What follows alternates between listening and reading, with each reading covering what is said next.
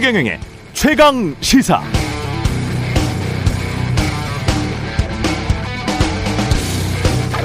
네, 우크라이나 상황을 보면서 여러 가지 생각이 듭니다. 우크라이나가 나토나 EU에 가입하지 않는다고 했다면 러시아의 푸틴은 우크라이나를 침공하지 않았을까?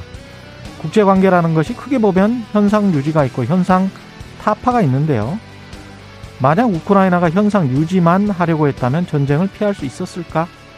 그래도 러시아의 푸틴은 자신의 정치적 야욕 때문에, 야욕 때문에 러시아의 국내 정치에 이용하기 위해서 우크라이나를 침공했을까? 우리 인생처럼 역사라는 게 되돌려 감기 해서 다른 길로 가볼 수가 없으니까 정말 알 수가 없죠. 다만 확실한 건 북한과 대치하면서 미중 두 강대국 사이에 낀 우리도 비슷한 고민을 늘 하고 있다는 것이죠. 그냥 현상 유지가 좋은 게 아닌가. 아니야. 그래도 좀 위험해도 뭘 해야 역사에 진전이 있지. 이 두 가지 생각은 늘 대립합니다. 그런데 어떻게 해야 역사에 진전이 있을까요? 2010년 국내 유수신문사의 유명 정치 전문 기자이자 논설위원은 이런 제목의 칼럼도 썼었습니다. 국민이 3일만 참아주면 국지전이나 전면전이 일어나면 절대로 안 되는 일인가? 라는 질문과 함께 쓴 이 칼럼의 내용은 국민이 3일만 참아주면 북한과 전쟁에서 승리하고 자유민주 통일의 기회가 앞당겨진다면 나쁜 일이 아니다. 라는 주장이었습니다. 한미 연합전력은 북한을 압도한다. 국민이 단결하면 생화학이나 특수부대에 대처할 수 있다. 전쟁을 결심할 수 있어야 전쟁을 피할 수 있다는 논리였습니다. 사람들 생각은 다 제각각이죠. 그게 자유민주주의고요. 다만 국민투표는 무엇이 그 사회의 보편적 다수의 생각인지를 대내외에 보여주는 과정일 수도 있겠다. 그런 생각도 함께 했습니다.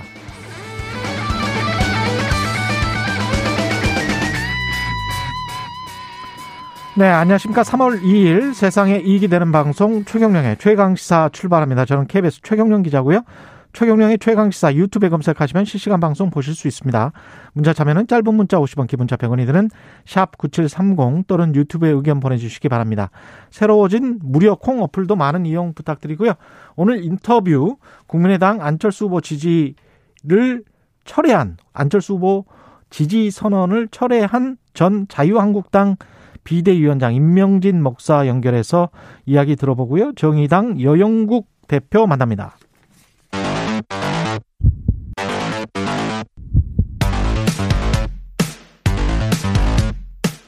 오늘 아침 가장 뜨거운 뉴스 뉴스 unboxing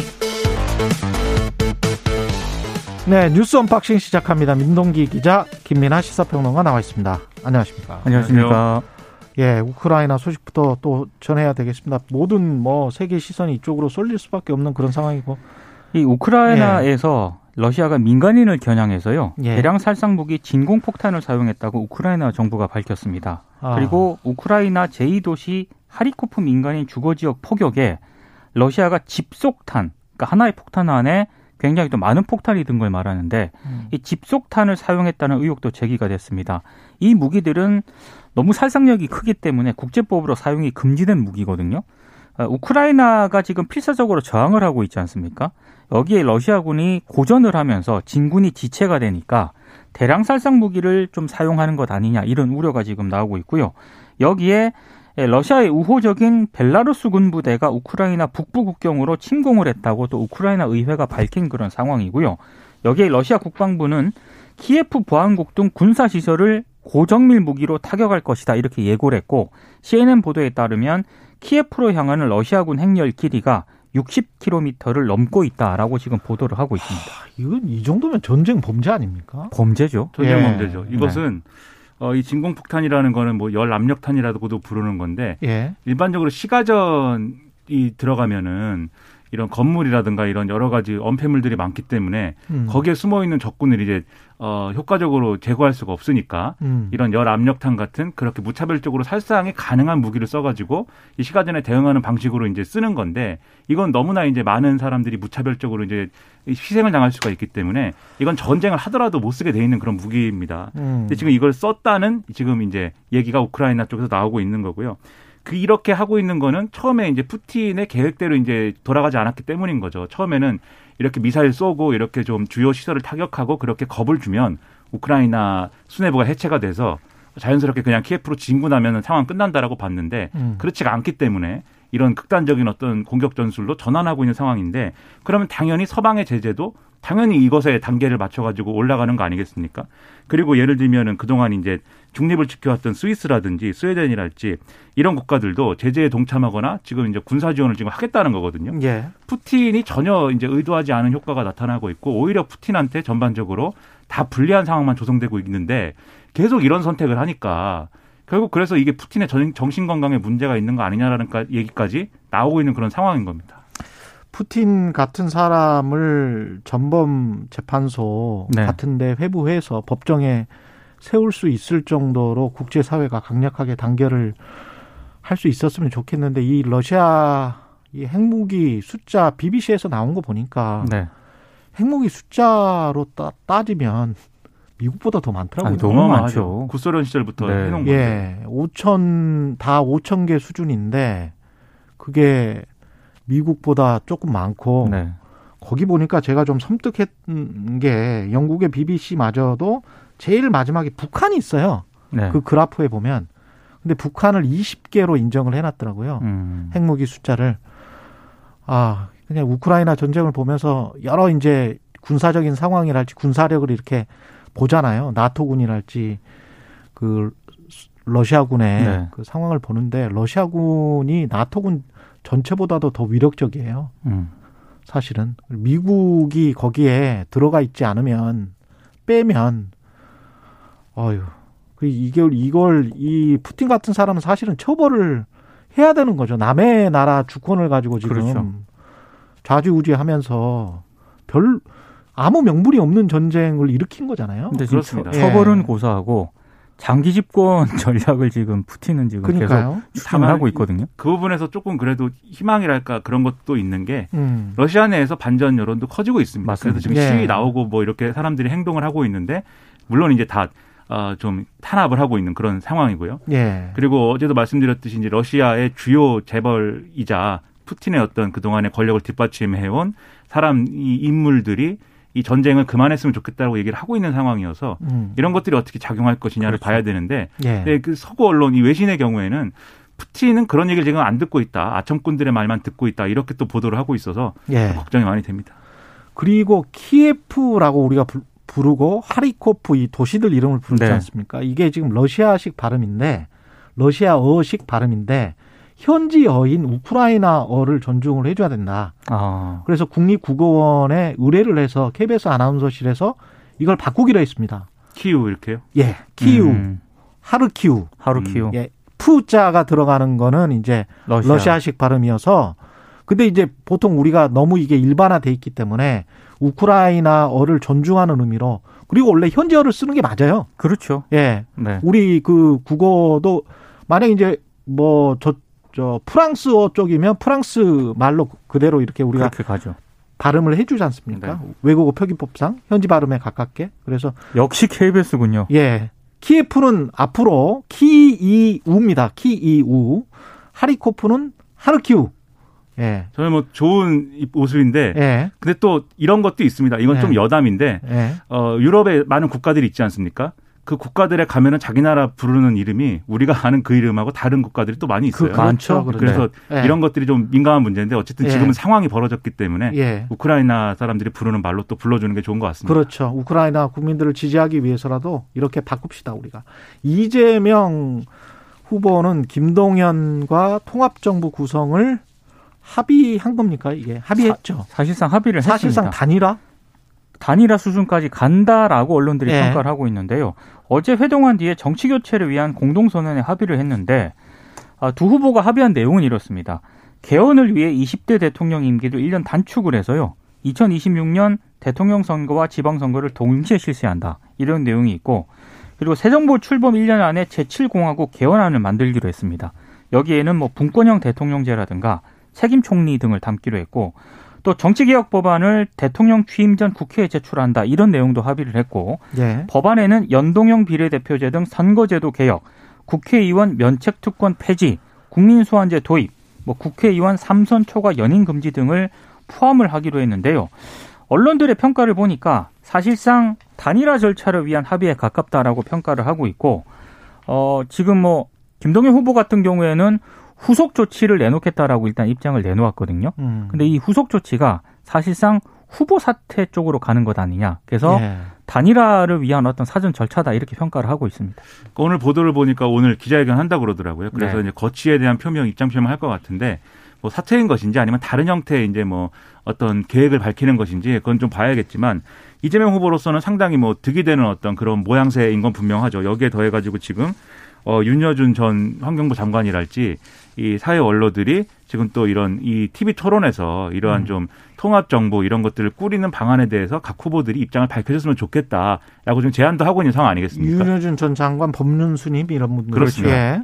그런 흐름들이 만들어지고 있는데 어쨌든 가시적인 이 또 후보 후보 중에 한 사람이 김동연 전 부총리하고 어쨌든 이런 합의를 이뤄냈기 때문에 이런 모습 자체가 이제 좀 이재명 후보가 하고자 하는 것이 뭔가 추진이 되고 있구나라는 느낌을 줄 수가 있겠고요.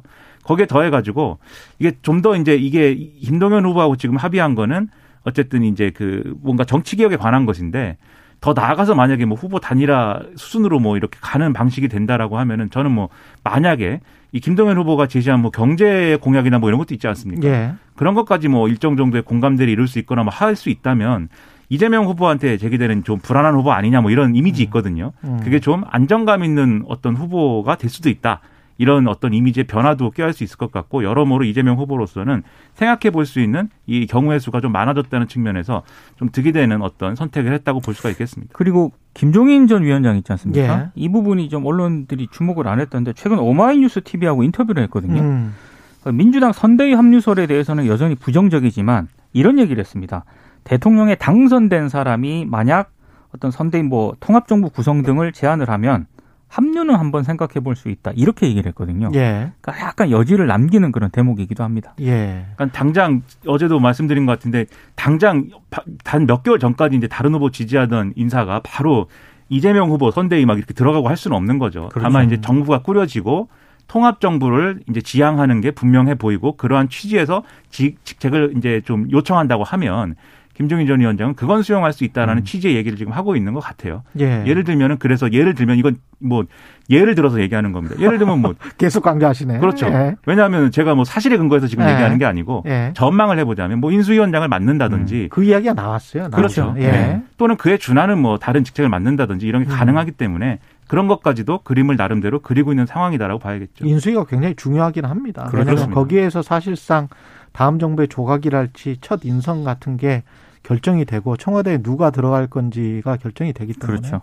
인수위원장 자리가 굉장히 중요하긴 하죠. 예. 근데 이제 이런 움직임에 대해서 그러면 이제 정치 개혁을 해야 되고 통합 정부를 꾸려야 되는 이런 과제에 대해서 음. 윤석열 후보도 제가 볼 때는 입장이 있어야 되거든요. 음. 윤석열 후보는 지금 정권 교체가 정치 개혁이다. 그렇습니다. 이렇게 지금 이야기하고 있는 것이고요. 윤석열 예. 후보는 자신을 이제 어떤 정치 신인이라고 음. 이제 규정을 하면서 예. 이 정치 신인이 이렇게 정부를 맡는 것 자체가 정치 개혁이고 예. 오히려 이재명 후보가 주장하고 있는 거는 정권 교체 여론을 정치 교체 여론으로 바꾸기 위해서 지금 움직이고 있는 거다라고 예. 지금 반박을 하고 있는데 예. 저는 이제 그 이상의 이제 좀 그림이 있었으면 좋겠어요. 그러니까 지금의 어떤 정치 제도나 지금의 정치 환경이 음. 정말 바람직하다 이렇게 얘기할 수 있는 거는 아니지 않습니까? 정파를 떠나서 지금 이제 고대 양당이 잡고 나서 일이 뭐 진척이 되는 게 있었으면 좋았는데 그렇죠. 뭐가 진척이 잘 안 되고 맨날 싸움만 하니까 사람들이 그렇죠. 이 정치 혐오 라고 생각하는 사람들이 굉장히 많, 많아진 거는 사실입니다. 그래서 예. 일단 양당 체제에 대한 어떤 뭐 회의라든가 이런 분들이 예. 많고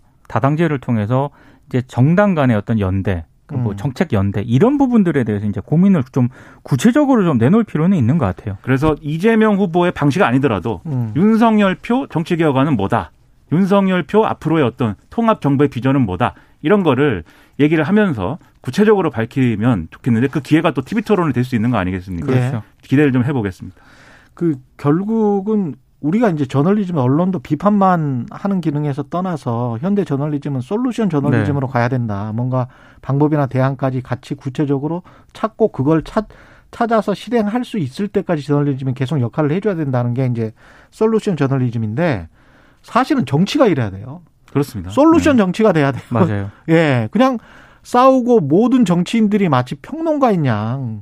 김연아 평론가는 그러면 그 일자리를 잃게 되는 거예요. 아, 무섭습니다. 이 자리에 제가 아니라 무슨 다른 국회의원들이 네. 와갖고 앉아가지고 뉴스 unboxing을 한다고 상상하면 예, 정치인들이 평론가가 아닌데 마치 평론가처럼 서로 간에 그냥 평만 하고 비판만 하고 그걸로 끝이에요. 그게 정- 아니고 예. 정치는 타협하고 긴장됩니다. 합의해서 뭔가 해결책을 내놓고 국민들에게 야 이게 맞지 하다가 아 아니었으면 다시 되돌릴 수 있는 그런 용기가 필요한 게 정치거든요. 정치는 정책 제안을 내놓고 예. 평론은 평론가에게 지금 맡겨야 등, 그렇죠. 등줄기에 땀이 흘러요. 교체되나? 나 다른 국회의원으로 교체되나라는 불안감이 지금. 예.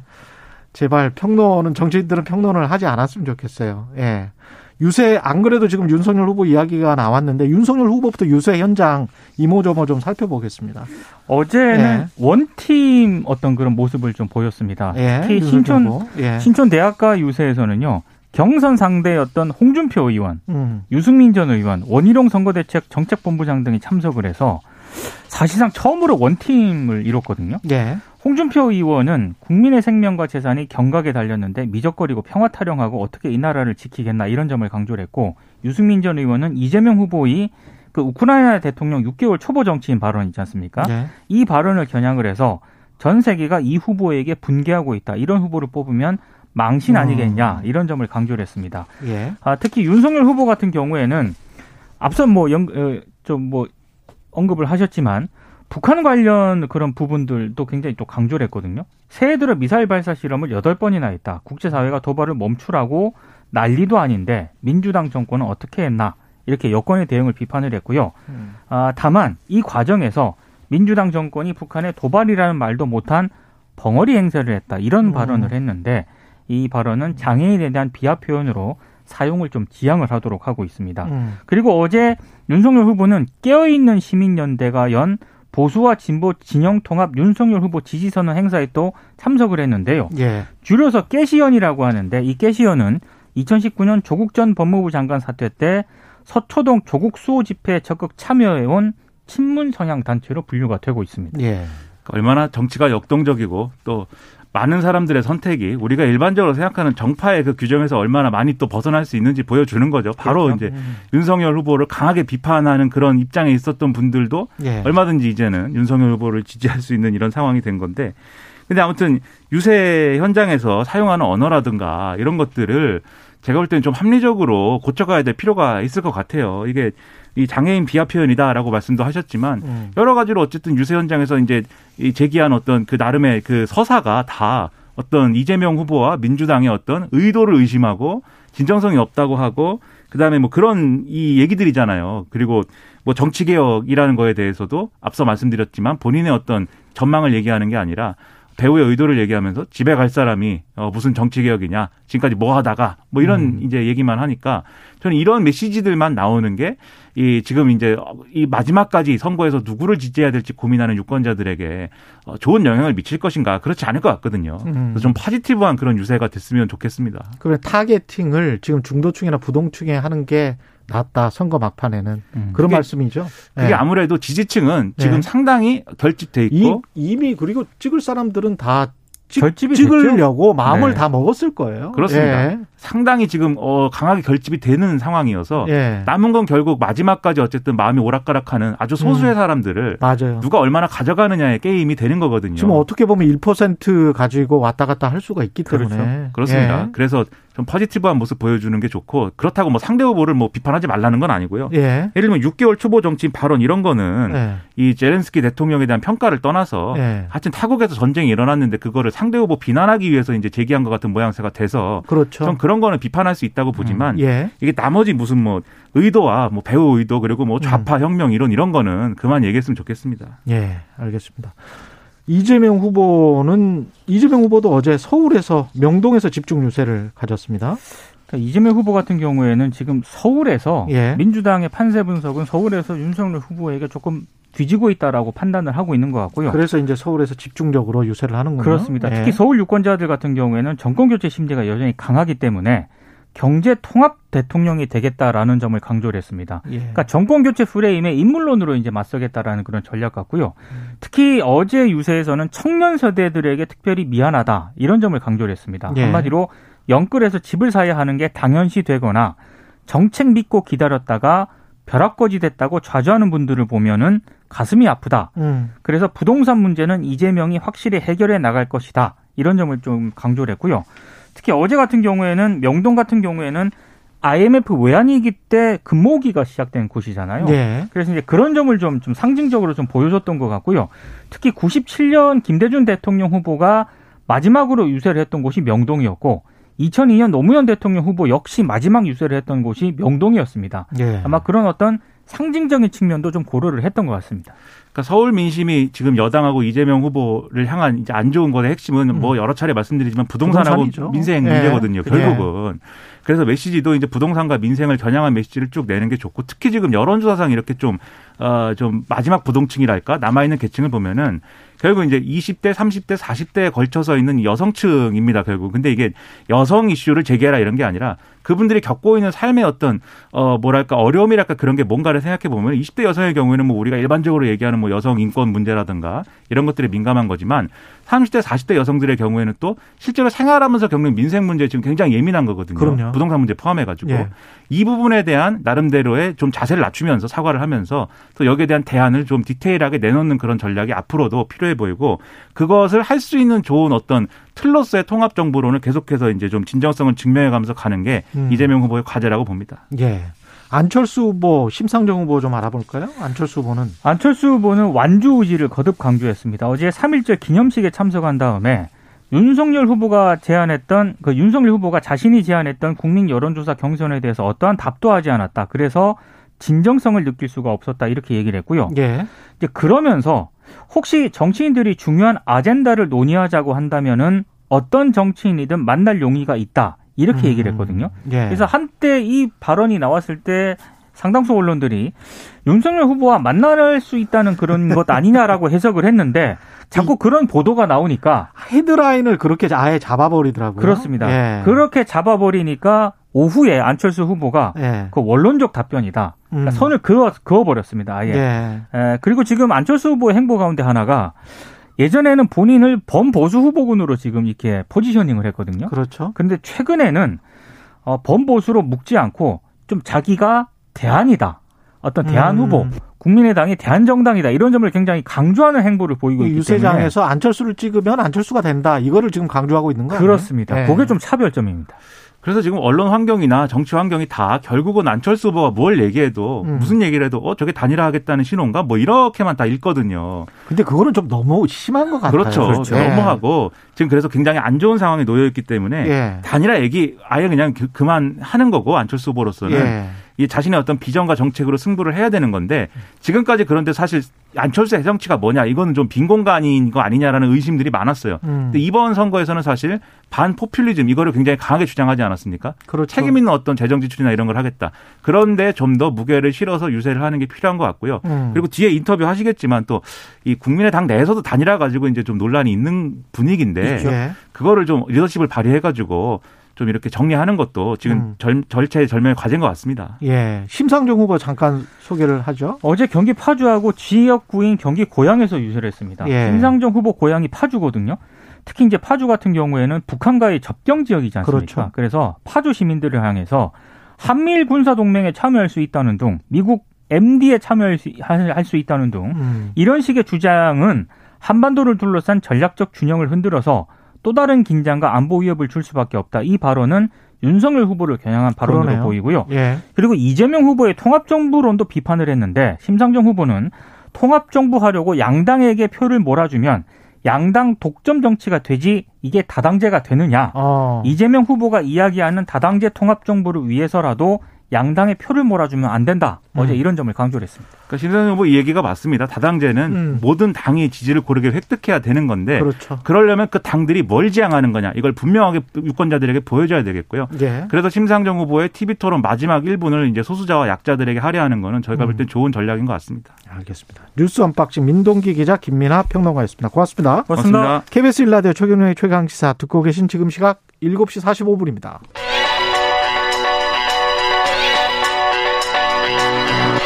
최강 시사 박대기의 눈. 네, 박대기의 눈 KBS 박대기 기자 전화로 연결돼 있습니다. 안녕하십니까? 네, 안녕하십니까? 예, 지금 회사 출근은 하셨어요? 아, 아니요. 지금 집에서 하고 있습니다. 아, 집에서 하고 있군요. 예, 예. 지금 저 한국이 러시아 제재에 참여하기로 했는데 이렇게 되면 우리 산업은 어떻게 될지 그것도 좀 우려되는 측면이 있고 경제적으로 좀 오늘은 좀 짚어 주시죠. 네. 예. 그 어, 먼저 지난밤의 전투 상황부터 좀 이야기를 해 볼까요? 네, 지난밤에도 그 러시아에서 우크라이나 민간인 지역을 계속 폭격을 했는데요. 예. 어, 다행히 추가로 점령되거나 그런 지역은 없는 상황이지만 어, 민간인 희생자는 늘어나고 있습니다. 제2도시 하루키우에서는 예, 주 정부 청사와 중앙광장, 민간 거주지 같은 데서 어, 다연장포, 순항 미사일 공격이 계속되고 있고요. 예. 어, 10명 이상이 숨졌다, 민간인들이 숨졌다는 보도가 나오고 있습니다. 또, 수도 키우에서는 TV 방송 타워를 공격해서 5명이 숨졌다는 보도가 나오고 있습니다. 이렇게 계속 공격이 계속되다 보니까 음. 민간 기업들이 제품 판매를 전면 중단하겠다는 이런 선언이 잇따르고 있는데, 예. 애플이 러시아에서, 애플이 러시아에서 제품 판매를 전면 중단했다라고 발표를 했고요. 또 컨테이너 운항선사 세계 1위, 2위 기업이 어 러시아 운항을 잠정 중단한다라고 발표를 했고 어, 말씀하신 대로 우리나라 주 유엔 대사도 우리나라는 유엔이 무고한 시민들의 일부짖음에 즉각 일어서준 덕분에 오늘날에도 여전히 존재할 수 있다 이런 발언을 하면서 러시아에 대한 규탄을 발언을 했습니다. 밤 사이에. 이게 뭐 과거 전쟁 현대전은 역시 어쩔 수가 없이 민간인 사상이 나올 수밖에 없는 그런 전쟁이잖아요. 포탄이 뭐 네. 아무리 정확하게 떨어진다고 하더라도 그렇게 될 수가 없기 때문에 이게 뭐 전쟁이라는 게 정말 꼭 일어나서는 안 되는데 안타깝네요. 지금 저 네, 그렇습니다. 예.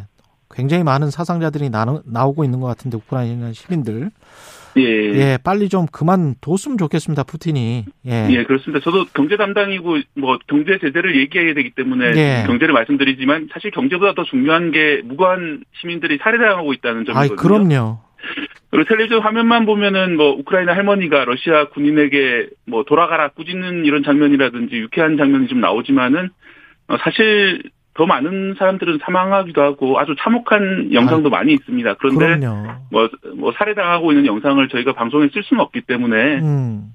어, 사용할 수는 없고 실제로는 훨씬 더 참혹한 그런 상황들도 많이 벌어지고 있습니다. 근데 각국의 통신사들로부터 영상이 지금 KBS로 제공이 되고 있는데 그거는 일종의 이제 시청자들한테는 우리가 보여줄 수 있는 영상, 보여줄 수 없는 영상들이 우리가 따로 있지 않습니까? 네, 그렇죠. 실제로 뭐 예, 피가 튀고 이런 것도 보여드릴 수가 없기 때문에 예. 전쟁이 유쾌하진 않고 비극이고 이런 아주 심각한 상황이라는 걸 끔찍하죠. 말씀드리겠습니다. 예. 실제로 실제로 영상을 어 저도 접속해서 보면 아 이거는 전쟁은 절대 안 됩니다. 이거는 진짜 심각한데요. 일단 서방 세계에서는 경제 제재에 에, 다 동참을 하고 있고 우리나라도 동참을 하겠다고 지금 하고 있습니다. 그죠? 예, 그렇습니다. 가장 예. 큰 규제가 두 가지인데 하나는 스위프트망이라고 하는 국제은행 결제망에서 러시아를 퇴출시키는 규제고요. 다른 예. 하나는 예, 첨단 제품 수출 규제에 동참하는 건데요. 이 둘 다 우리나라가 하겠다고 발표를 했습니다. 음. 하나씩 따져보면 스위프트망 퇴출은 어떻게 되는 겁니까? 네, 벌써 들어간 거고요. 실제로 러시아와 거래하는 우리 기업들이 아. 예. 이 스위프트망에 퇴출이 되면은 예, 송금을 하기 어려워지게 됩니다. 아, 네, 그렇기 때문에. 예. 예, 러시아와 수익 거래를 할 때 필요한 신용장 개설이 안 된다든지 이런 차질이 벌써 벌어지고 있고 또 돈도 못 받게 되는 거 예, 아닙니까? 수출한 상태인데 대금 회수도 좀 어려워져서 예. 애로를 호소하고 있는 기업들이 예, 많이 그 당국에 문의 전화를 하고 있는 그런 상황입니다. 아, 그 다음에, 근데 이게 지금 다른 대체 수단이 있습니까? 혹시 스위프트 스위프트망 빼고 원화 통장 같은 거를 개설해서 그걸로 거래를 할 수 있는 방법 같은 게 있나요? 예, 과거에 미국이 이란을 제재했을 때는 원화 통장을 만들어 놓고 음. 수입할 때는 거기서 돈을 빼서 쓰, 받고 또 예. 수출할 때는 거기로 돈을 넣는 방식으로 이렇게 거래를 많이 했었는데 예, 당시에도 이제 이란 제재가 강해지면서 의미가 많이 없어졌거든요. 거래가 거의 없었었는데 예. 이번에도 그런 원화 통장이 가능할지 이것도 아직 미지수인 상황입니다. 예. 우리가 또 촉각을 곤두세우고 있는 게 반도체 쪽이잖아요. 네. 예, 반도체는 이번에 규제 대상입니까? 아닙니까? 그게 좀 애매하게 돼 있습니다. 예. 이게 그, 그 57개 품목이 규제가 되는데요. 예, 그 같은 경우에는 어, 우리 반도체가 들어간지 안 들어간지에 대해서 미국 상무부 허가를 받아야 되는데, 음. 예, 그것을 이제 미국에 한 번씩 물어보면서 이렇게 수출해야 되는 그런 상황이 됐습니다. 예. 예, 다만 이제 반도체 수출액 자체는 850억 원 정도 연간, 그래서 얼마 되지 않는데, 문제는 스마트폰이, 어, 러시아 시장에서 우리나라 삼성전자가 1위거든요. 30% 점유율로. 예. 예, 그래서 이제 스마트폰 같은 완제품이 해당이 되느냐 안 되느냐 이것도 좀 부- 약간 그 불분명한 부분이 있기 때문에 음. 예, 이런 부분에 대해서 어, 미국하고 협의를 해야 되는 그런 문제가 있고요. 또 예. 현대차하고 기아의 현지 시장 점유율이 22% 정도 되는데요. 음. 어, 여기에 들어가는 반도체 부품 현재 공장이 있습니다. 이런 것들이 규제 대상이 될지가 주목이 됩니다.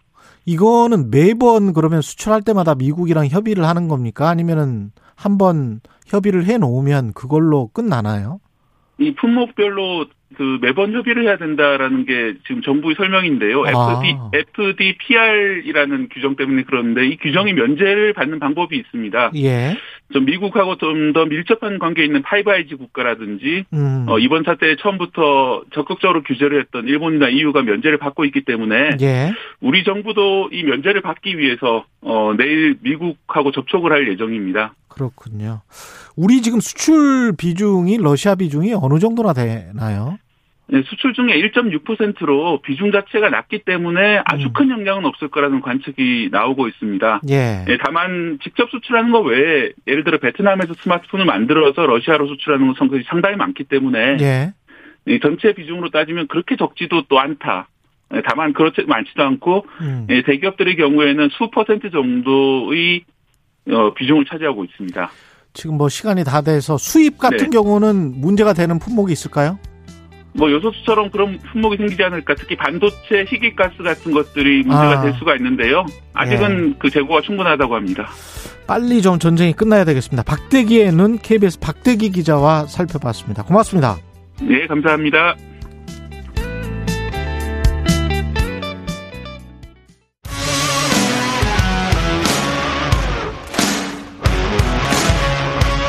오늘 하루 이슈의 중심 최경영의 최강 시사.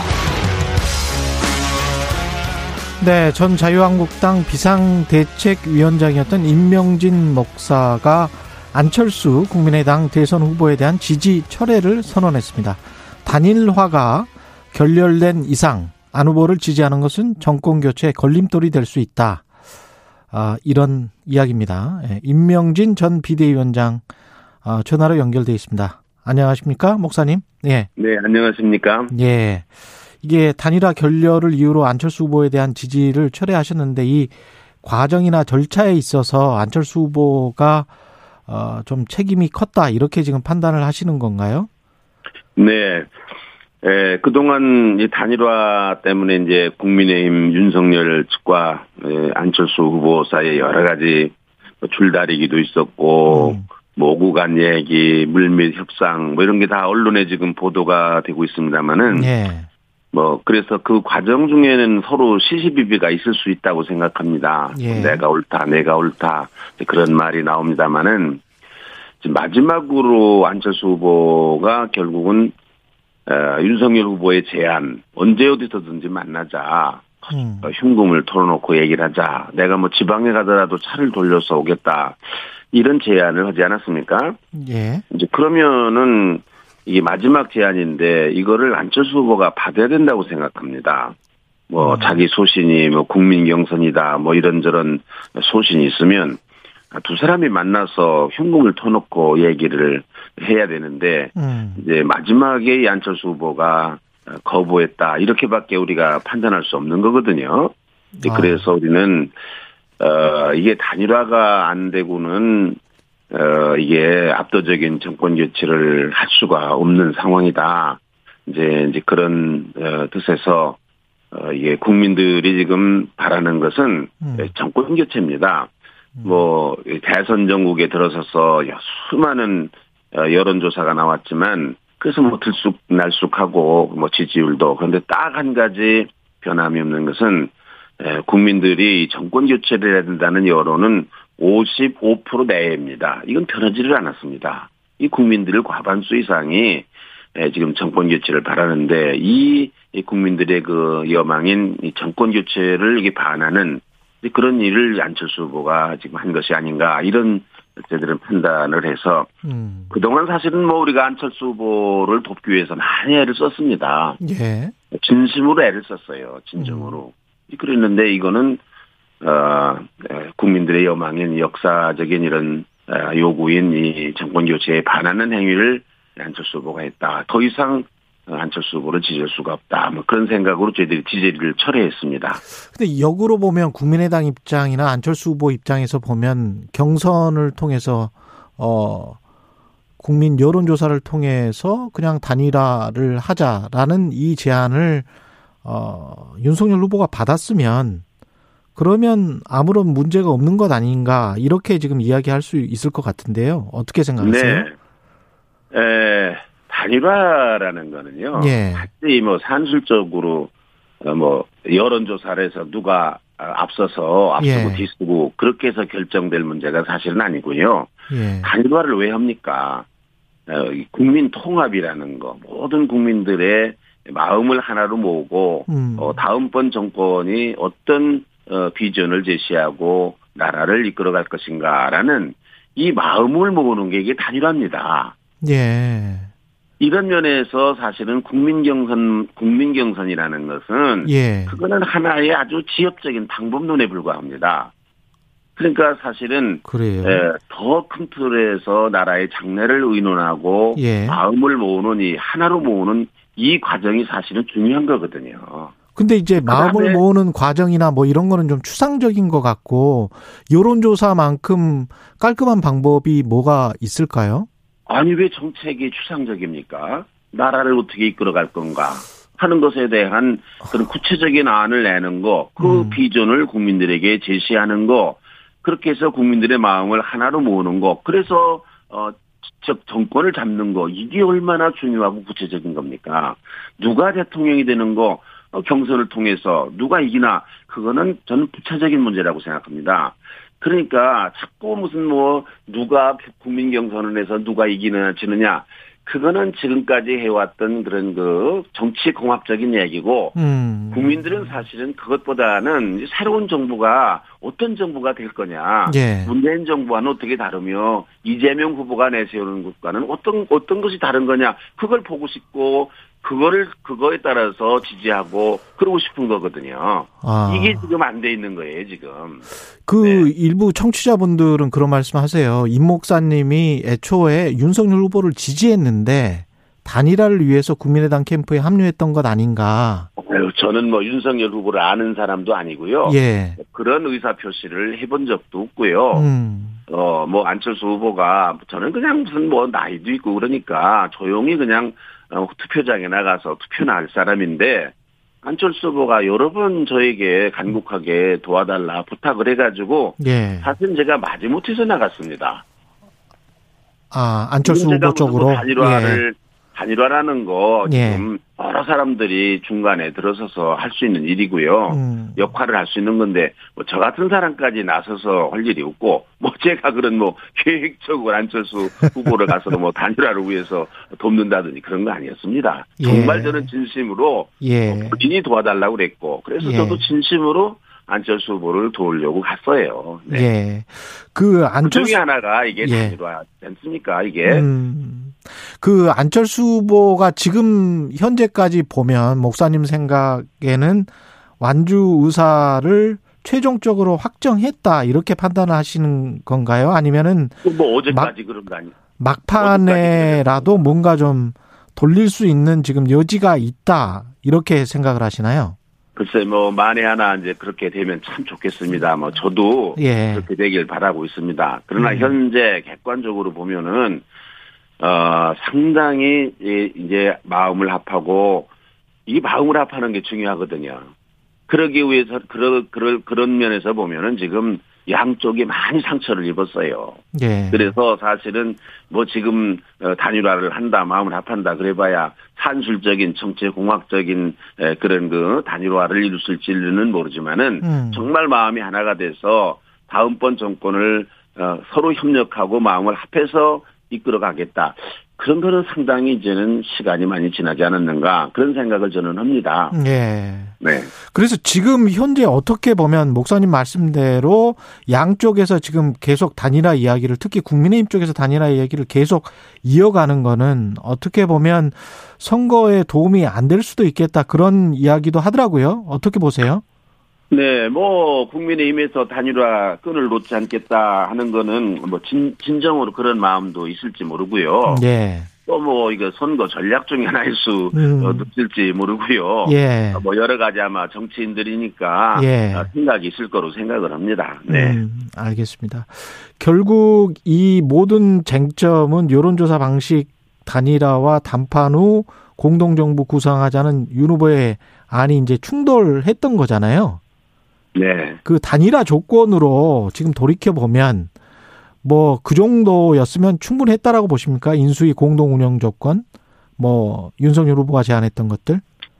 저는 뭐 구체적인 내용을 잘 모릅니다만 예. 제가 어느 기회에 예, 안철수 후보와 이 문제를 한번 같이 얘기를 해본 적이 있거든요. 예. 근데 안철수 후보도 저하고 똑같은 생각을 가지고 있어요. 어떤 생각요? 이 사람이 예, 안철수 후보가 단일화를 제안을 할 때 두 가지 얘기를 했거든요. 예. 공동 가치, 정책, 예. 정치 교체, 시대 교체, 정치 개혁, 뭐 이런 것들을 또 뭐 연금 개혁이라든지 이런 것들을 같이 의논을 하자. 그렇죠. 그게 첫 번째였습니다. 예.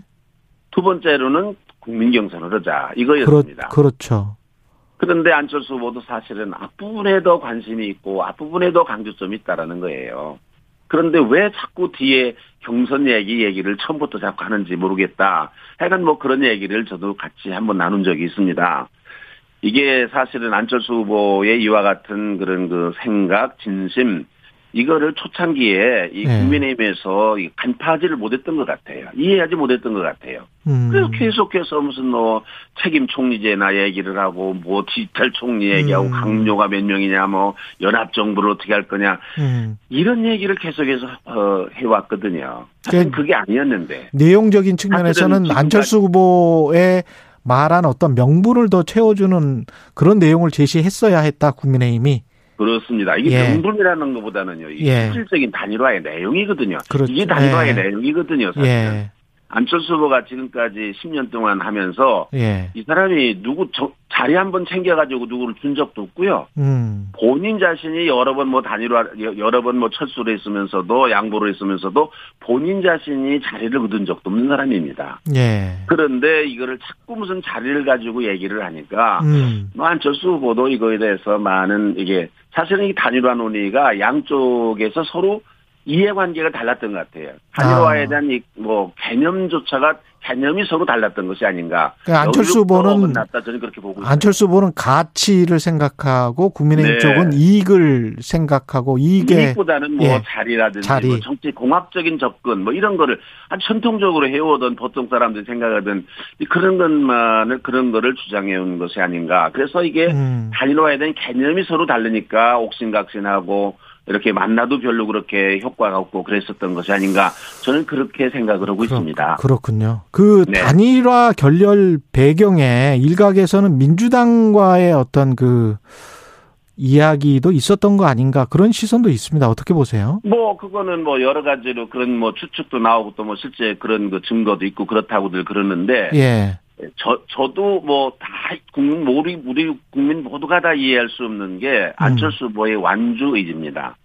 안철수 음. 후보도 정치를 그래도 꽤 오래 한 사람인데 자기가 지금 완주를 해서 당선되리라고는 아마 생각 안 할지 모릅니다. 예, 그러면 당선도 안 될 이 일을 왜 완주를 하려고 그럴까? 또 예. 그래서 실패를 하는 경우에 생기는 여러 가지 문제가 있잖아요. 본인에게도 문제가 있고 혹시 만에 하나 정권 교체가 실패했을 때 생기는 이 책임 같은 거 음. 이런 것들을 생각을 안 할 리가 없는데 예. 왜 저렇게 완주를 고집을 하는지 이거는 예. 뭐 저도 모르고 많은 국민들이 걱정을 어, 의심 어, 궁금해하는 그런 내용인데 예. 아마 뭐 5년 후나 10년 후에 뭐 이제는 말할 수 있다 뭐 그때나 얘기를 들을까 이렇게 생각이 됩니다. 네. 지금 저 정권 교체가 이제 시대의 소명이다 이런 말씀을 계속 지금 강조를 해주고 계시는데요. 네. 이 집권 여당 쪽 이재명 후보 쪽에서는 정치 개혁이다, 정치 개혁이어야 한다, 뭐 이러면서 대통령 4년 중임제랄지 뭐 이런 권역별 비례대표제랄지 이런 것들을 이제 선거 막판에 계속 제시를 하고 있습니다. 네. 이거는 어떻게 평가를 하세요?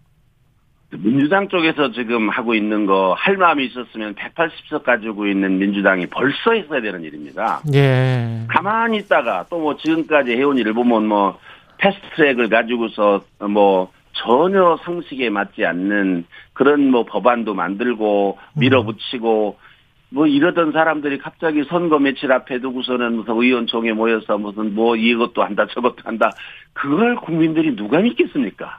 그런 진정성이 없는 일이라고 생각하고 예.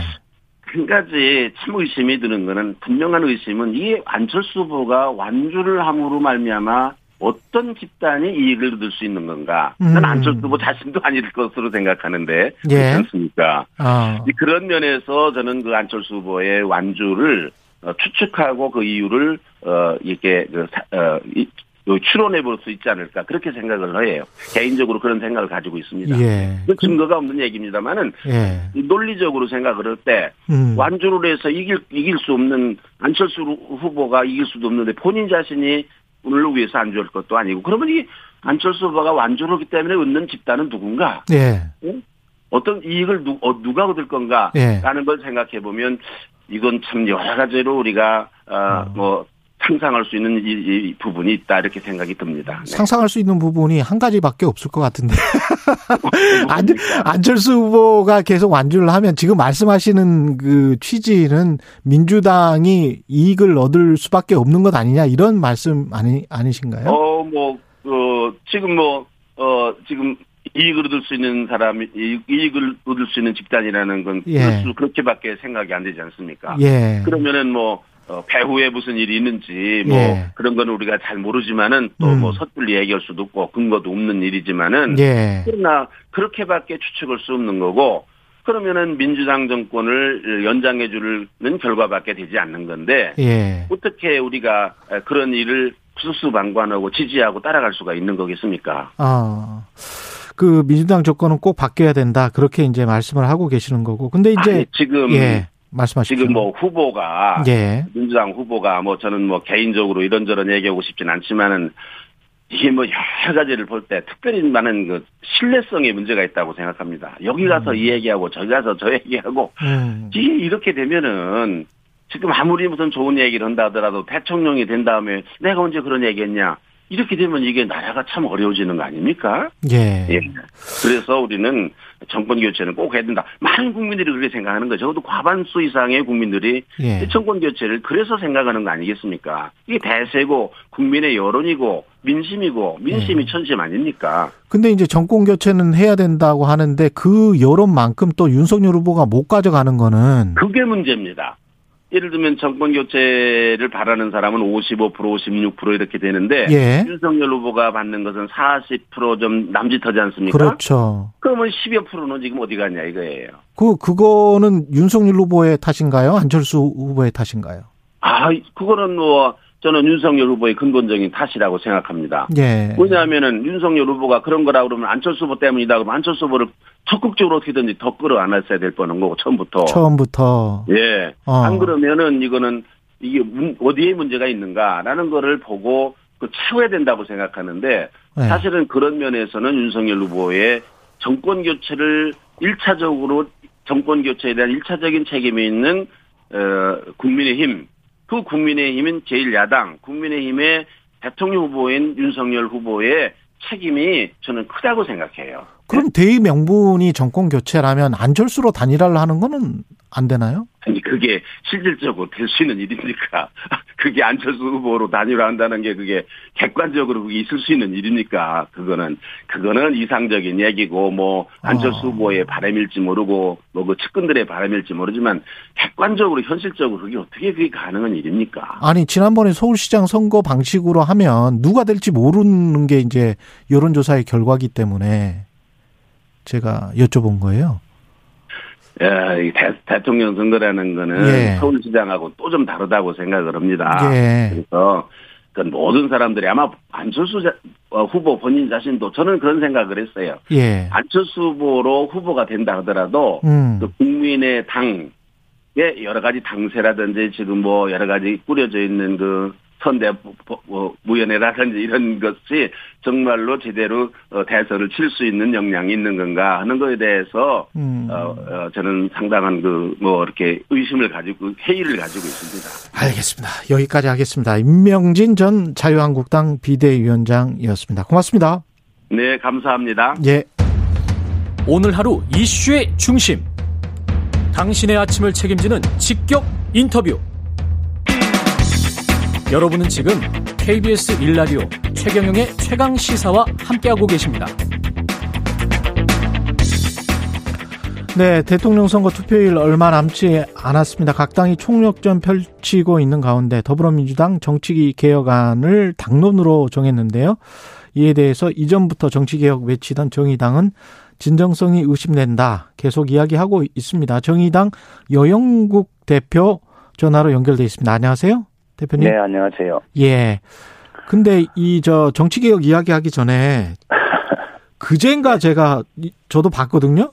저 네네. SNS에서 그 국민의힘으로부터 임명장을 받으셨더라고요. 정의당 대표 여영국에게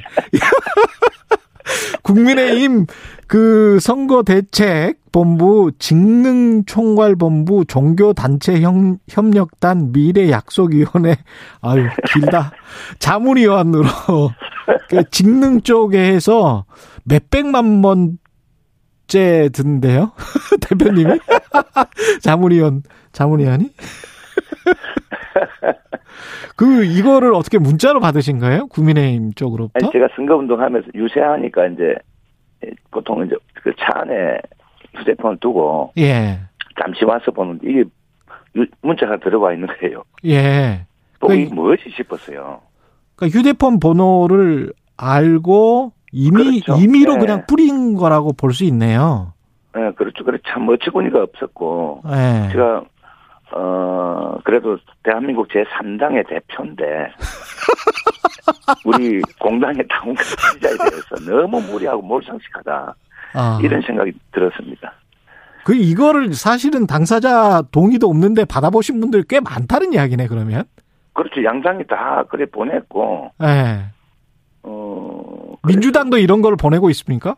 아, 우리 그 지역위원회 그 정의당 당원들도 받고 있습니까? 지역위원회 위원장도 받고 예. 예, 그래서 이거 양당에서 아마 경쟁하듯이 했는데 예.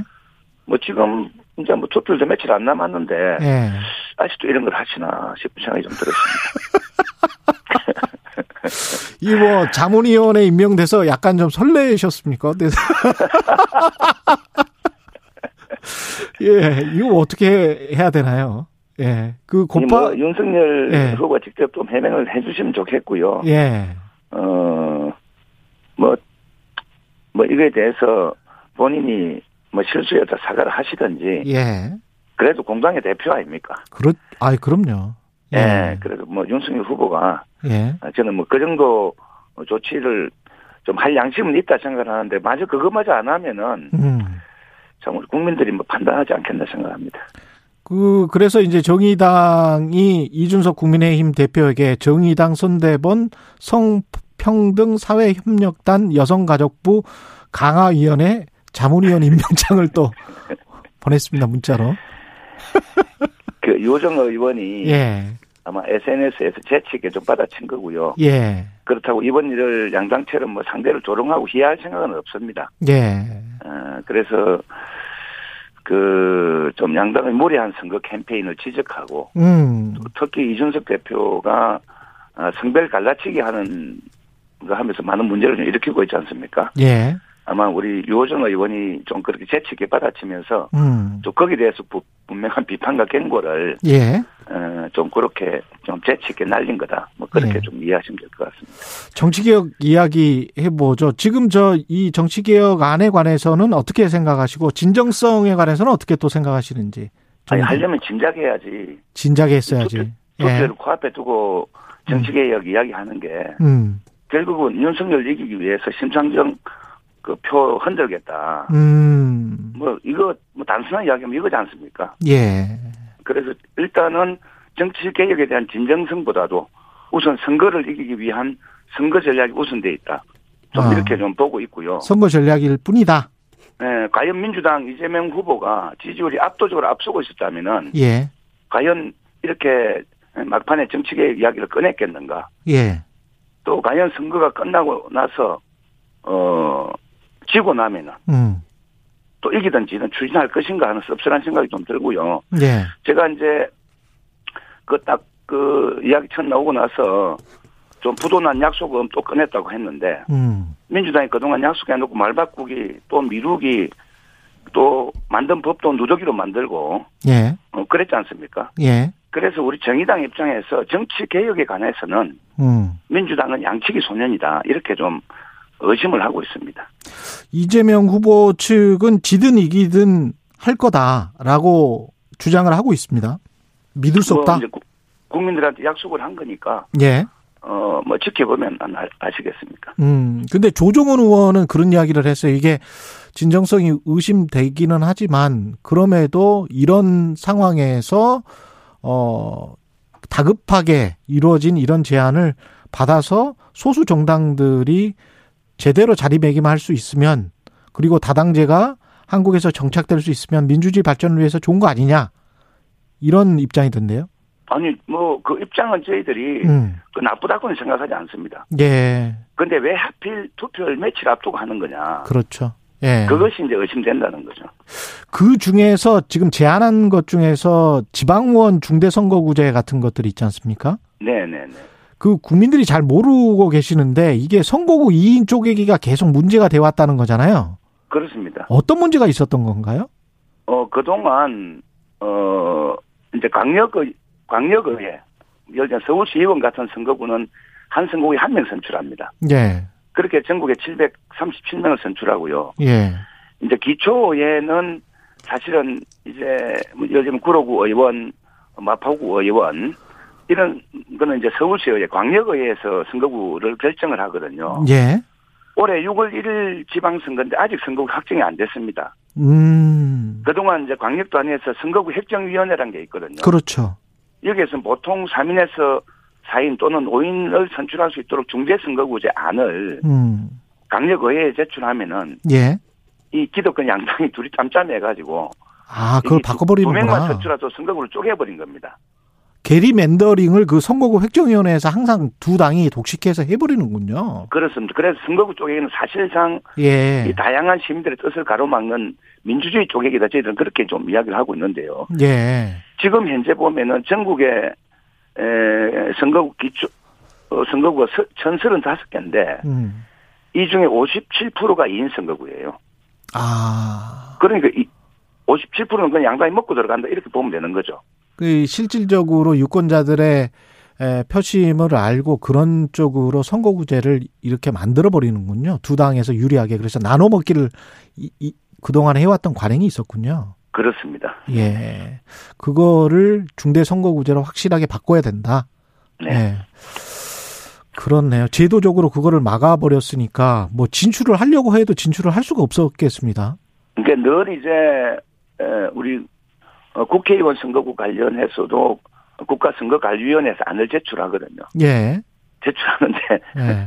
이것도 이제 국회에서 음. 칼질을 다 해버리죠. 아, 예, 또, 또 선거구 획정위원회는 우리 지역의 다양한 우리 시민들의 뜻이 반영될 수 있도록 좋게 안을 제출합니다. 음. 그냥 그대로 존중해서 어, 선거를 치르면 되는데 예. 이게 이제 지역구 국회의원들이 딱 보면은 어 자기 이, 하- 이이 지방 의원들의 국회의원 하위 파트너지 않습니까? 예. 그런 사람들이 당선되어야 다음에 또 총선할 때 그렇죠. 쉽죠. 자기 좀, 지역구 다질 좀 쉽죠. 어? 이런 예. 기반이 되니까 예. 거기 국회의원들이 입김이 많이 작용을 되고 있는 겁니다. 음. 지방 의원들 공천권을 사실상 그 양당은 국회의원들이 쥐고 있으니까 예. 그 지방 의원들은 막 꼼짝 못하고 그냥 음. 시킨 대로 하는 거죠. 예. 어, 그래서 국회에서 우리가 이제 요번에 민주당이 그런 정치 개혁안을 발표할 때, 예. 어, 그 우리 민주당은 각 그 광역 단위에서 어, 선거구 쪼개기 더 이상 안 하겠다. 확실한 결의를 하라는 거죠. 음. 일단 뭐 법안 이전에 예. 정치는 개- 뭐 전부 법으로만 하는 것이 아니라 약속과 어떤 결의로 그렇죠. 의지로 할 수 있는 영역이 많지 않습니까? 예. 어, 그런데 그걸 지금 안 하고 있거든요. 음. 그래서 저희들이 약간 좀 의심을 하고 있습니다. 지금 이재명 후보하고 김동연 후보 어제 그 정책 연대를 선언했는데 이게 그 정의당에 주는 어떤 압박감이나 이런 게 혹시 있을까요? 어떻게 보세요? 뭐 전혀 저희들은 뭐 압박을 못 느끼고 이거는 뭐 예정된 수순이 아니겠는가. 예정된 수순이었다. 예, 저는 그렇게 보고 있고요. 예. 어, 뭐 안철수 후보도 사실은 어 양당 정치 타파 음. 김동연 후보도 역시 그렇게 이야기를 했습니다. 예. 어, 그렇게 하면서 뭔가 그러면 양당 정치를 청산할 수 있는 음. 어뭘 좀 함께 하자 음. 해서 안철수 후보하고 뭐 공동선언도 하고 했지 않습니까? 예, 그랬죠.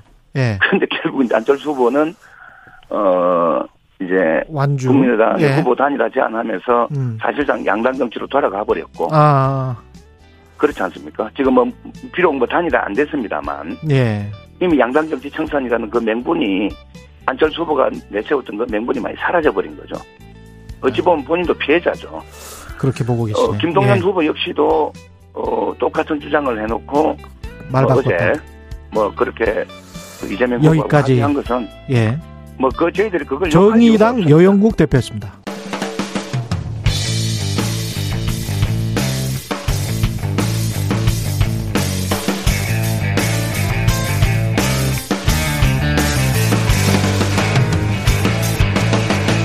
최경영의 최강 시사.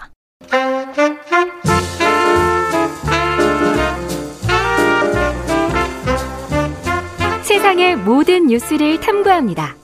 김준일의 뉴스 탐구 생활.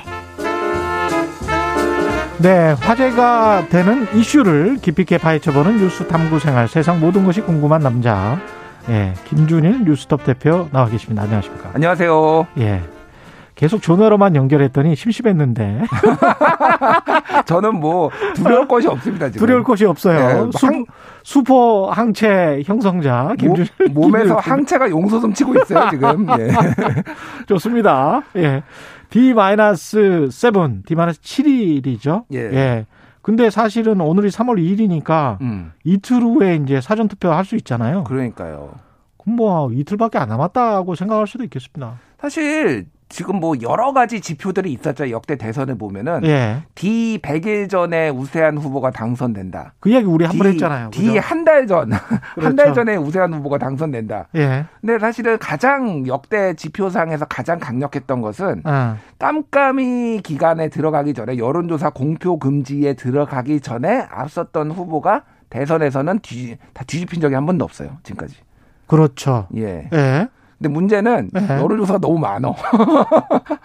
그렇죠. 예. 우리가 한 70개 정도 여론조사 기관이 있다고 지금 하니까. 89개, 89 개? 열심히에 등록된 건 89개고요. 맞네. 오늘 아마 쏟아질 겁니다. 사실은 이게, 이게 오늘 정확하게 쏟- 오늘 쏟아진다. 정확하게는 여론조사 공표 금지가 이게 뭐냐면은 오늘까지 조사한 거는 괜찮아요. 오늘까지 조사한 것은 예, 그러니까 오늘 조사한 게 내일 오전 조간 신문용으로 쫙 발표가 될 거예요. 아 예, 그러니까 그거가 이제 마지막이라고 보시면 될 것 같아요. 그리고 3월 4일 날 우리가 사전 투표를 하고 사전 투표하고. 그러니까 사전 투표가 시작되고 나서부터는 이제 여론 조사를 할 수가 아니요, 뭐. 그러니까 당장 그러니까 예. 오늘 조사되는 거는 되는데 예. 내일부터는 아예 조사를 하더라도 발표가 안 되는 발표는 안 거니까 되는 예, 것이지. 그러니까, 그러니까 예. 뭐 이제 이 여, 여의도 연구원이나 민주 연구원 이런 데에서는 자체 조사 계속 돌리죠. 그래도 사실은 저 언론사들도 하죠. 언론사들도 의뢰해서 하는 곳들이 있습니다. 공표만 예. 못할 뿐이지. 아마 KBS도 아마 계속 하긴 할 거예요. 음. 예. 상황을 쭉 봐야 되기 때문에 게다가 이제 방송사들 같은 경우는 엑시폴 출구 조사를 해야 되기 때문에 그렇죠. 추이를 지금 아마 거의 매일 봐야 되지 않을까 음. 그런 생각이 드네요. 일단 이번 대선은 여론조사와 이번 대선 동률로 지금 KBS 조사 같은 경우는 한국 리서치 의뢰에서 했던 거는 39.8 대 39.8 예. 동률로 나와서 깜짝 놀랐어요. 야. 동률을 처음 봤죠. 처음 봤어요.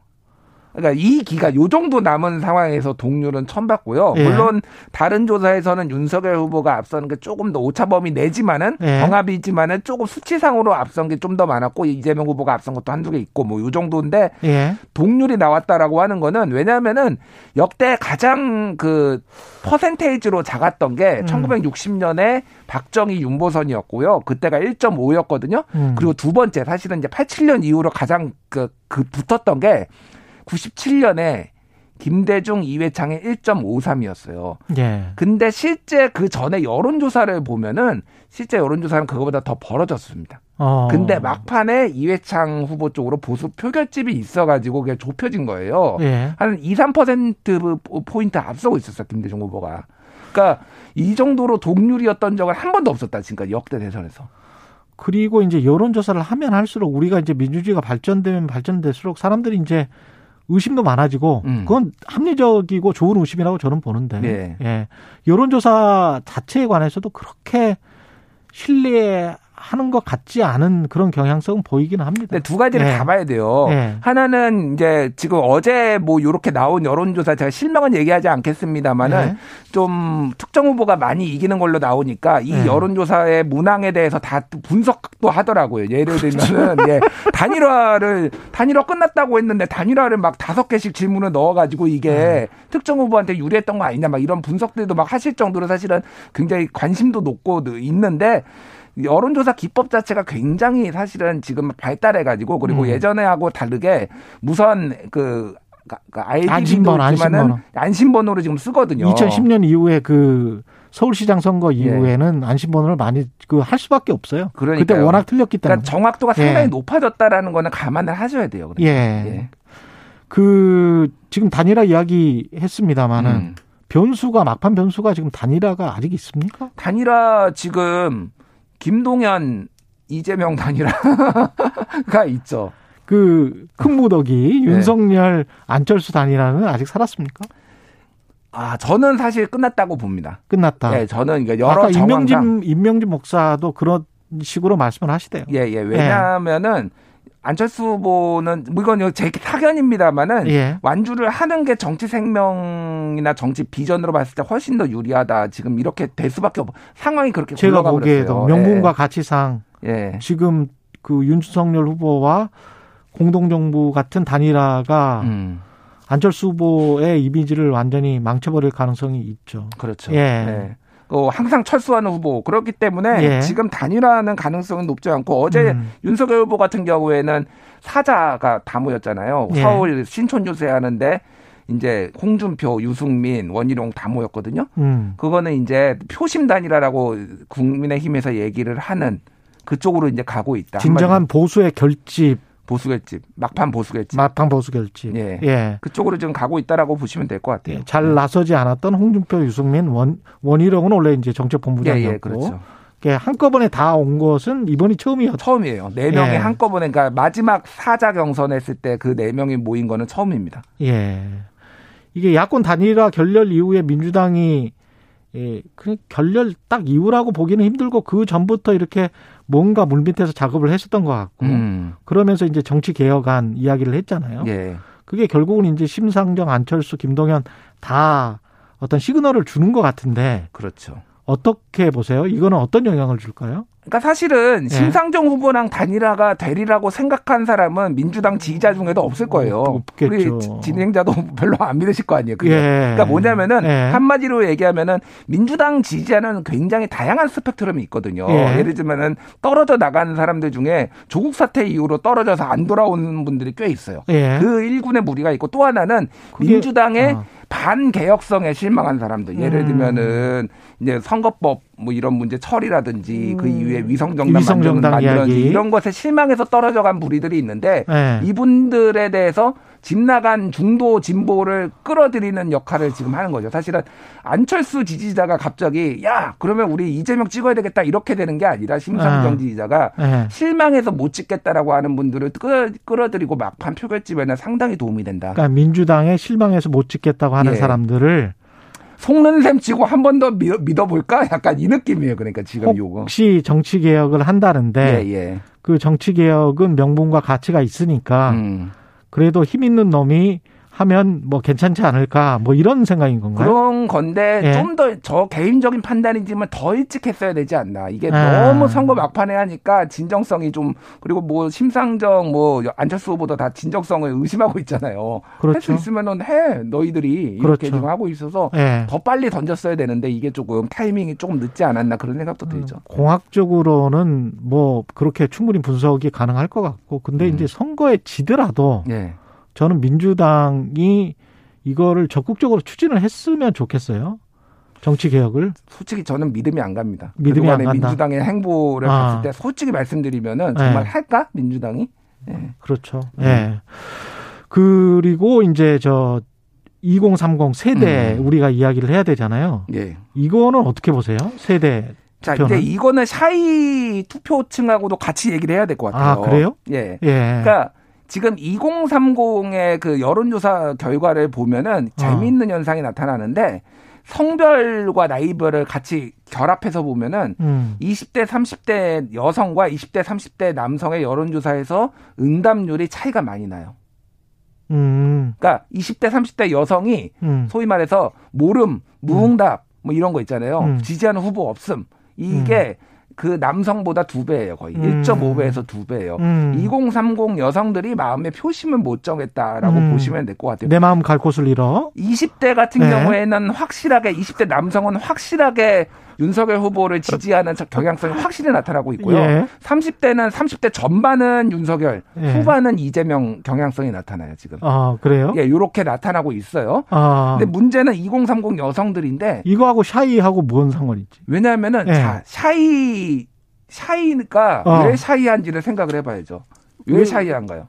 샤이에는 이유가 있습니다. 샤이 부끄러워요. 둘 중에 하나예요. 예. 껄끄럽거나 부끄러워예요. 껄끄럽거나 부끄럽다. 내가 그러니까 여론조사에 네. 응답을 안 하는데 실제 투표장에 나가는 사람이 샤이잖아요. 예. 예전에 예를 들면 2010년에 서울시장 선거 같은 경우에 한명숙, 오세훈 나왔을 때 예. 여론조사 해보면은 20%포인트까지 한명숙이 졌지만은 가- 막상 가보니까 0.6% 0.6%. 접점이었잖아요. 그것 때문에 여론조사가 의심을 받게 된 계기가 그때는 그것 여론 때문이죠. 맞습니다. 예. 근데 여론조사 기법이 하나 문제가 있었고 소위 예. 말해서 집 전화가 과잉, 과잉 대표된 문제가 있어서 나중에 이제 기법이 어, 보완이 됐죠. 예. 또 하나는 뭐냐면은 여론 그때 보수 정권 하에서는 내가 이런 진보를 지지한다고 말하는 거가 혹시 사찰 당하는 거 아니야? 불이익 받는 거 아니야? 이런 진보 진영에 약간의 불안감이 있었어요.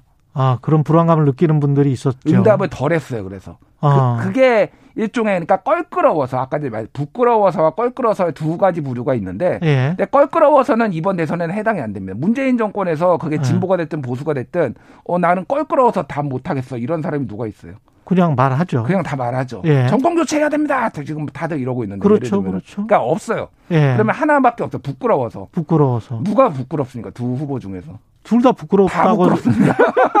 지금 저각 지, 각 당의 지지자들은 이제 둘 다 부끄럽다고 지금 생각을 하는 거잖아요. 다 부끄러워요. 예. 예. 다 부끄럽기 때문에. 아니, 다 부끄러운 거는 또 아니지. 안철수나 심상정이 뭐 부끄러울 거는 없잖아. 아니, 그, 저는 뭐 예. 부끄러운 부분이 있다고 보는데 어쨌든 예. 뭐 예를 들면은 아니, 그것도 이제 상대적으로 좀 나눠줘야지. 상대적이죠. 아니, 제가 뭐, 말하는 그 거는 무- 무조건 다 그냥 부끄럽다 그러면은 좀 그, 아니, 그렇지 않아요? 정의당도 예. 예를 들면은 예. 공정과 정의를 지키지 않았다가 뒤늦게 반성한 거 이런 거는 정의당 지지자들이 부끄러워하시는 분들 많아요. 아, 뭐 심상정은 아니더라도 있겠다. 예를 예, 들면 예. 뭐 이를테면 어쨌든 근데 예. 양강 후보만 놓으면은 다 부끄럽단 말이에요. 예. 그러니까 상쇄가 됩니다. 예. 사실은 부끄러운데 그 답을 응답을 안 하는 사람은 거의 상쇄된다고 보면 될 것 같고요. 중요한 거는 투표장 당일에 예. 나가서 찍을 사람이 있느냐라는 거예요. 부끄러워서 응답은 안 했는데 그게 샤이의 핵심이잖아요.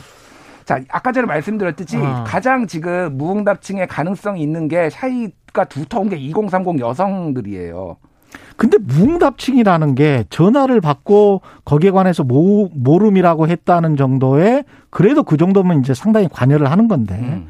아예 전화를 안 받는 집단 네. 그 모집단이 워낙 크기 때문에 우리가 근데 이게 전화를 받는 사람들은 제가 보기에는 약간 좀 그래도 정치에 관심이 있는 근데 그분들은 약간 좀 성향이 다르지 않나 그런 생각도 들기는 해요. 근데 아예 전화를 안 받으시는 분들은 예. 아예 투표장에 안 나올 가능성이 높습니다. 그러니까 제가 그거를 부인하는 게 아니라 아. 여러 가지 층위가 있어요. 전화를 안 아. 받으시는 분들도 있는데 투표장에 나오시는 분들도 있는데 그렇지. 정치 무관심층이라서 아예 투표에 안 할 가능성도 있는 분들인데 예. 전화까지 받았는데 모른 무응답이 할 분들은 이분들은 관심은 있는데 고민하는 분들이에요. 아. 이분들이 진짜 샤이라는 거예요. 그러니까. 그렇지. 그러니까 문제는 뭐냐면 우리가 잡아낼 수 있는 2030은 여성들 같은 경우에는 전체적으로 보면 정치 성향 보면 진보예요. 예.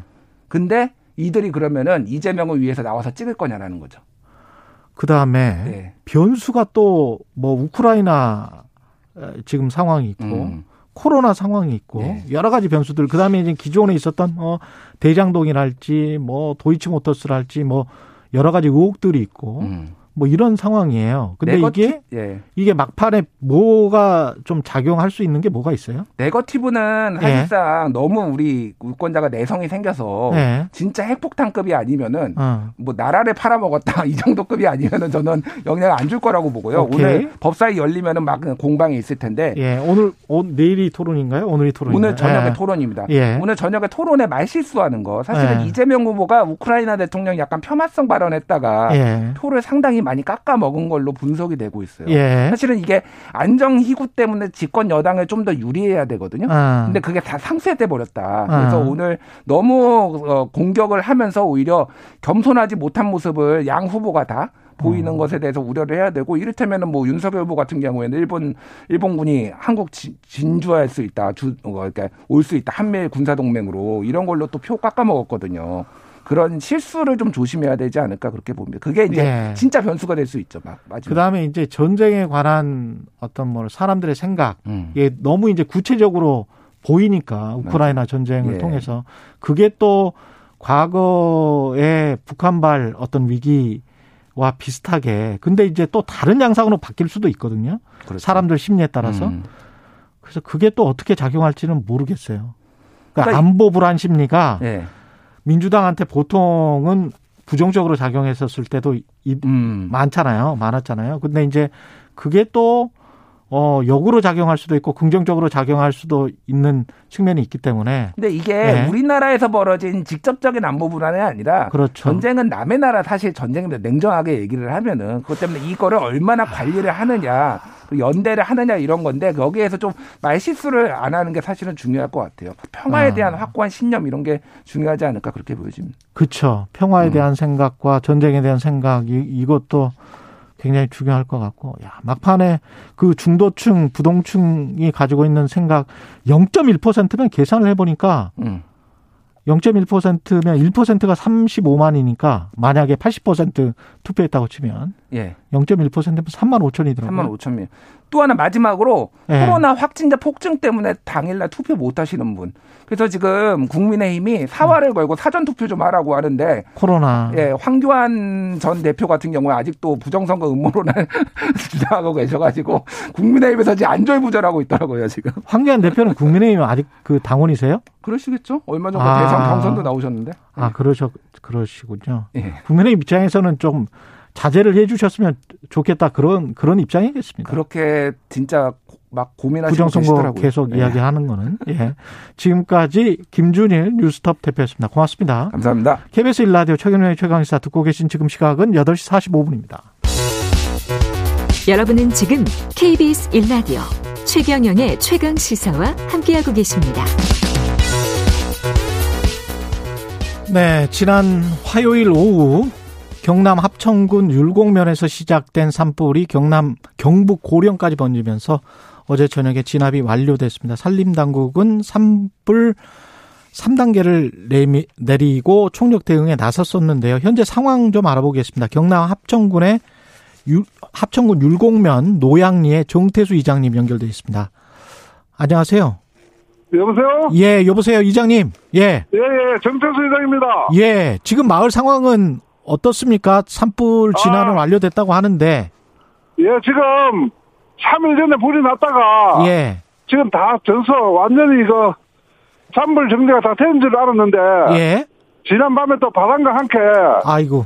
다시 살아나가지고 아, 지금 헬기가 한 8대 정도 동원되고 그리고 또 면, 뭐, 군, 각 관공서에서 지원해 주셔가지고 지금 진화가 거진되어 있는 상태입니다. 아, 잔불이 있었군요. 그래서 예, 지금도 다시 또 재- 재발화돼 가지고 지금 헬기들이 8대 정도 왔다 갔다 하면서 이 헬기 소리 때문에 방송이 잘 안 들립니다만은 예. 지금 뭐 불을 열심히 끄고 있습니다. 소규모 소규모입니까? 아니면 대형 지금 그 과거처럼 이틀 전처럼 그렇게 크게 지금 번지고 있는 겁니까? 지금 그 이제 소강 상태입니다. 소강 상태군요. 다행히도. 예, 예. 예. 예, 연기가 계속 나고 있고 그곳에 지금 집중적으로 헬기들이 헬기 소리 때문에 잘 안 들릴지 모르겠지만은 예. 한 8대 정도 왔다 갔다 하면서 예. 계속 끄고 있습니다. 예. 주민들은 지금 그러면 어디 계세요? 아, 주민들은 어제까지는 불이 다, 소- 다 꺼진 상태로 진화된 줄 알고 예. 어제 그 우리 저 노아진 경로당 여기서 한 2km 정도 떨어진 곳에 예. 안전하게 대피했다가 음. 새벽에 올라오니까 예. 다시요 이제 불이 저 붙어가지고 대구로 야, 그럼 우리- 가신 분들도 계세요? 지금 우리 저 모든 이제 주민들은 야, 거리 불난 하재하고는 거리가 한 1km 이상 되기 때문에 예. 마을에서 지금 헬기들이 불 끄는 걸 갖다가 지금 응시하고 있습니다. 그렇군요. 마을에 직접적인 피해는 있었습니까? 예, 예, 마을하고는 거리가 마- 많이 떨어져 있기 때문에 마을하고는 이제는 뭐 피해는 없습니다. 예. 예. 그 현장 상황을 좀 알아봤고요. 계속 좀, 아, 걱정이 좀 되시겠습니다. 예, 예, 예. 예, 오늘 연결해 주셔서 감사하고요. 경남 합천군 율곡면의 정태수 이장님이었습니다. 고맙습니다. 예, 이장님. 예, 예, 감사합니다. 예. 이어서 전문가 연결하겠습니다. 경민대학교 어, 소방안전관리과 이용재 교수님입니다. 안녕하세요. 예, 안녕하세요. 예. 이게 지금 한 이틀 진압이 된 거죠? 이틀 만에. 네, 그렇습니다. 예. 이 시- 1차적으로는 좀 진압이 어느 정도 됐다가 다시 예. 이렇게 또 잔불이나 이런 걸 재발화해서 또 산불이 진행되고 있는 것 같아서 심히 걱정되고 있습니다. 예. 지금 이게 산불 3단계 국가 위기 경보 심각 산불 재난 네. 이게 어느 정도였던 거죠? 어, 저 3단, 산불 3단계라고 하는 것은요. 예. 간단히 말씀드리면 1단계는 일개 소방서 정도가 대응할 정도 규모 되는 거고요. 예. 2단계는 두개 내지 다섯 개 정도의 소방서가 이제 투입돼서 대응할 정도의 규모를 말하는 거고요. 음. 지금 이번에 그 3단계라고 하는 것은 광역 차원이죠. 예. 어, 소방본부 도 차원 정도에서 또는 그 이상 국가 차원에서 대응이 필요한 단계를 우리가 이제 산불 3단계 이렇게 규정하고 있고요. 예. 어, 그 다음에 이제 그 심각 단계라고 하는 것은 그 산불 위험 경보 체계에 보시면 어, 보면 그 관심, 주의, 경계, 심각 이렇게 4단계로 나눠져 있습니다. 총.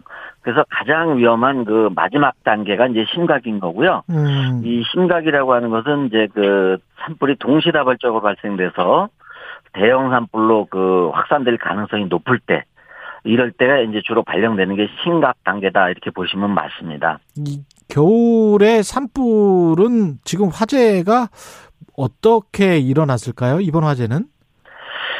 아, 지금이 계절적으로도 봄철이라요. 산불이 예. 가장 위험한 시기가 되겠고요. 예. 어, 특히나 그 요번 산불이 난 지역 그 경북 합천이 인근 지역의 강우량이 평년에 비해서 뭐 거의 한 뭐 8분의 1, 9분의 1 정도로 아주 굉장히 그. 작았습니다. 그러다 가물었군요. 보니까 예. 특히 그 예 바짝 말라져 있고 음. 또 바람도 많이 불고요. 계절적으로도 그렇고 예. 그런 것들이 이렇게 대형 산불을 키우는 직접적인 원인이다. 이렇게 말씀드릴 수 있죠. 이번에 보면 소방당국에 따르면 경남 합천과 경북 고령 산림 600헥타가 소실 소실된 것으로 지금 추정된다는데 600헥타 피해 규모는 지금 아무래도 인명 피해는 없는 것 같아서 다행입니다만은 어떻게 예, 보세요? 그 천만 다행인 것은 인명 피해는 아직 없는 것으로 알고 있고요. 예. 지금 600헥타가 훨씬 넘는 걸로 저는 파악을 하고 있습니다. 예. 그래서 대략 그 지금 이제 소방 당국에서 얘기하고 있는 게 675헥타가 소실됐다라고 하는데요. 예. 어, 쉽게 이해가 잘 안 되실 텐데 그 675헥타는 어, 이렇게 생각하시면 됩니다. 여의도 면적의 한 1.5배 정도 이상이 이제 와. 소실된 거고요. 예. 축구장으로 계산하자면 뭐 945개 내지 한 950개 정도 음. 그 정도의 엄청난 그 면적이 소실됐다. 이렇게 보시면 이해가 되실 것 같습니다. 산불 같은 경우에 이제 워낙 큰 면적에서 일어나기 때문에 진화도 네. 어려움이 있고 방금 전에 이장님도 말씀하셨습니다마는 잔불이 정리가 다 됐다고 생각했는데 또 불이 나는 경우가 있잖아요. 어떻게 해야 됩니까 이런 거는? 예, 흔히 있습니다. 예.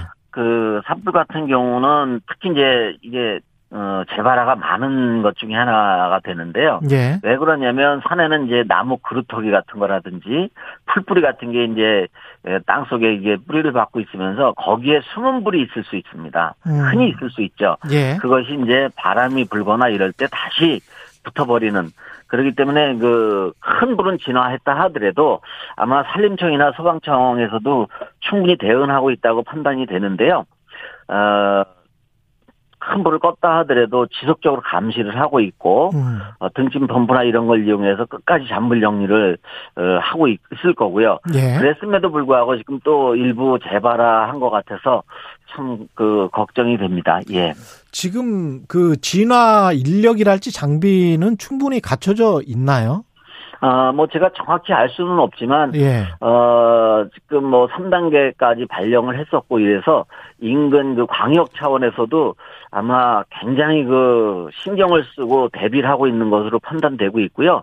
어, 뭐 많을 때는 헬기가 40대 이상 동원됐던 걸로 봐서 어, 충분히 아마 어, 잘 대비하고 있는 것으로는 판단이 됩니다.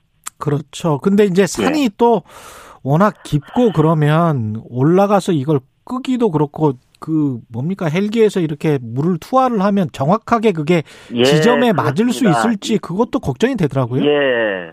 특히 이 산악 지역이라고 하는 것이 예. 인력에 의해서 산불을 진화한다는 것은 현실적으로 굉장히 어렵고요. 예. 어, 이제 주로 이제 헬기에 의존할 수밖에 없는데 예. 특히 이 지역 같은 경우는 아마 거기 고 고압선이 지나가고 있는 것으로 알고 아. 있습니다. 예. 그러다 보니까 그 고압선이 이제 높게 돼 있다 보니까 헬기가 좀 낮게 떠서 할 뭐. 하고 있는데 정확하게 좀 물을 때려 보야 되는데 예. 그런 작업도 어 상당히 어려움을 현장에서 어, 철탑 때문에 겪고 있는 것으로 알고 있습니다. 그렇군요. 마지막으로 날씨 따뜻해지면 등산하시는 분들 많을 텐데 네. 산불 예방하기 위해서 어떤 부분 조심해야 될지 말씀해 주십시오. 네, 일단 가장 중요한 것은 아예 산에 갈 때는 화기를 아예 안 가져가는 게 정답인 것이고요. 예. 특히 이렇게 봄철에 그 화재가 일년 화재 중에 약 60%가 집중되고 있기 때문에요. 예. 아, 바람이 부는 날 특히 소각행위라든지 어. 좀 잘못 알려진 부분이 이 논두렁 마두렁 태워서 아. 해충을 죽인다고 알고 있는데요. 예. 물론 해충도 죽습니다만은 음. 그거보다는 그 우리가 도움을 주는 뭐 이충이라고 그래야 되려나요? 그렇죠. 예. 이런 것들이 또 같이 죽기 때문에 사실은 예. 득보다는 실이 더 크다라고 알려져 있습니다. 그래서 알겠습니다. 그런 행위는 좀 삼가해 주셔야 되고 예. 특히 이제 3월 여기까지 하겠습니다. 예. 예, 예. 예. 경민대 소방안전관리과 이용재 교수님이었습니다. 고맙습니다. 네, 수고하십시오.